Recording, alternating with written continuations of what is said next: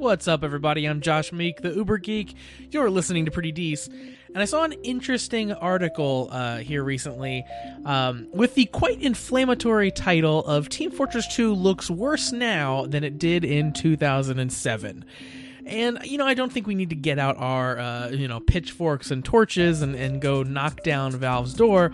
But I did look into this, and I think it's a really interesting story to talk about. I don't think it's actually a problem, but the comparison is certainly a very, very interesting one to make. I think a lot of the differences in the game, so there's a video, I will link to it in the attribution, so right under this, go check that out, follow that link if you want to actually see what I'm talking about.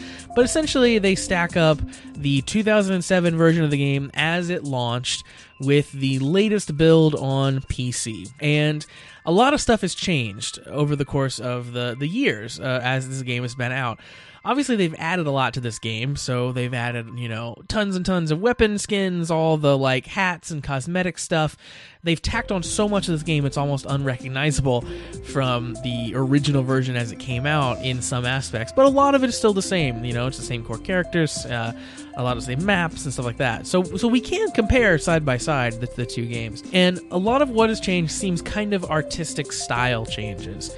But there are some things that are, like demonstrably worse. And some of the ones in the video that really stuck out at me, textures and shadows are way, way simplified. Some sounds have been completely removed. So, when you jump off of something, the game originally, you would go, ugh, your character would groan.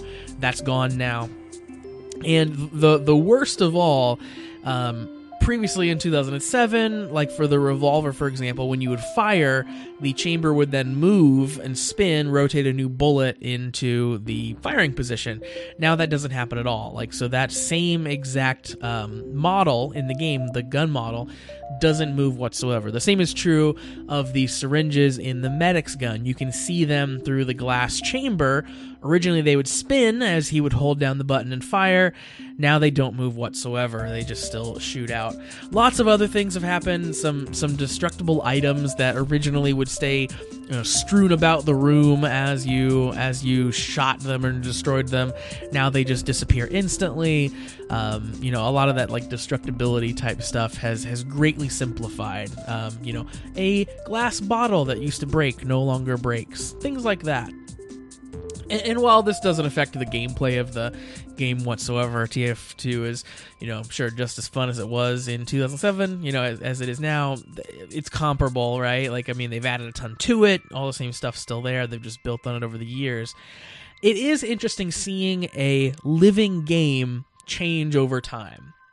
And I think this is especially true with things like MMOs, right? So the game as you see it right now is not the game as you will see it in a month, and it's not the game as it was when it first launched. And especially in the case of something like an MMO, eventually it'll go away forever, and you won't be able to play it in that state. And I think it's cool that we have people like this that are doing kind of an archivist's work on these old video games, This might seem silly to a lot of people, but I think it's really neat and interesting and, kind of important to go back and, record the history of some of these things.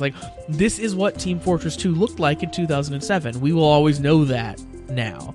And yeah, you can go dig through those files, you can go find a computer that can run it, you can, in the future emulate a computer that can run that. But that's stuff that, just like literature shouldn't be lost to time. I don't like the fact that we could be losing things like this to time. And also, it is interesting seeing that they have cut some corners in this game to make it work and to make it play on more people's systems. And, in order to support all the extra stuff they've added, all the hats, all the gun models, it's interesting that corners can be cut in terms of, visuals and sounds like that, and really not detract from the game. I think that is also the really interesting thing.